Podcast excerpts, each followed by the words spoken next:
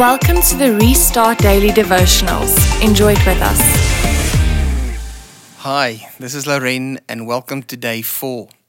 In Proverbs 19 verse 21 it reads, "Many are the plans in the mind of a man, but it's the purpose of the Lord that will stand."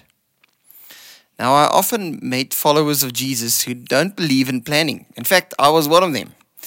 And it sometimes feel like planning is a worldly thing and believers should be just led by the Holy Spirit. Hence, you sometimes see some people in services that don't start on time, and even if they do, they don't end on time. Sermons get dragged out and the worship goes on forever under the pretext of being led by the Holy Spirit.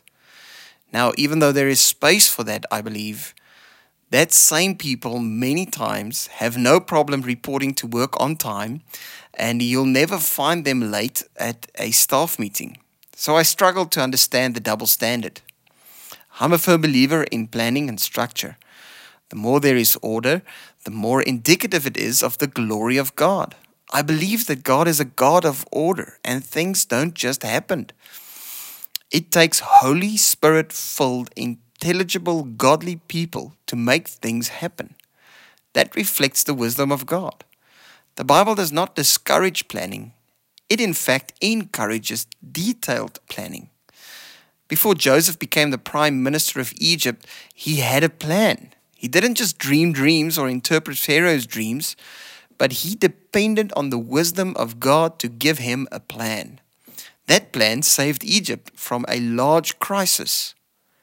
Pharaoh didn't appoint Joseph to the post based on his interpretation of the dreams, but based on the plan he had to tackle the famine situation. I believe God's kingdom needs great strategists and planners who can build and execute planning with excellence. This new season, now that you've prayed, you had your vision spelled out, written down, it's important to get to planning.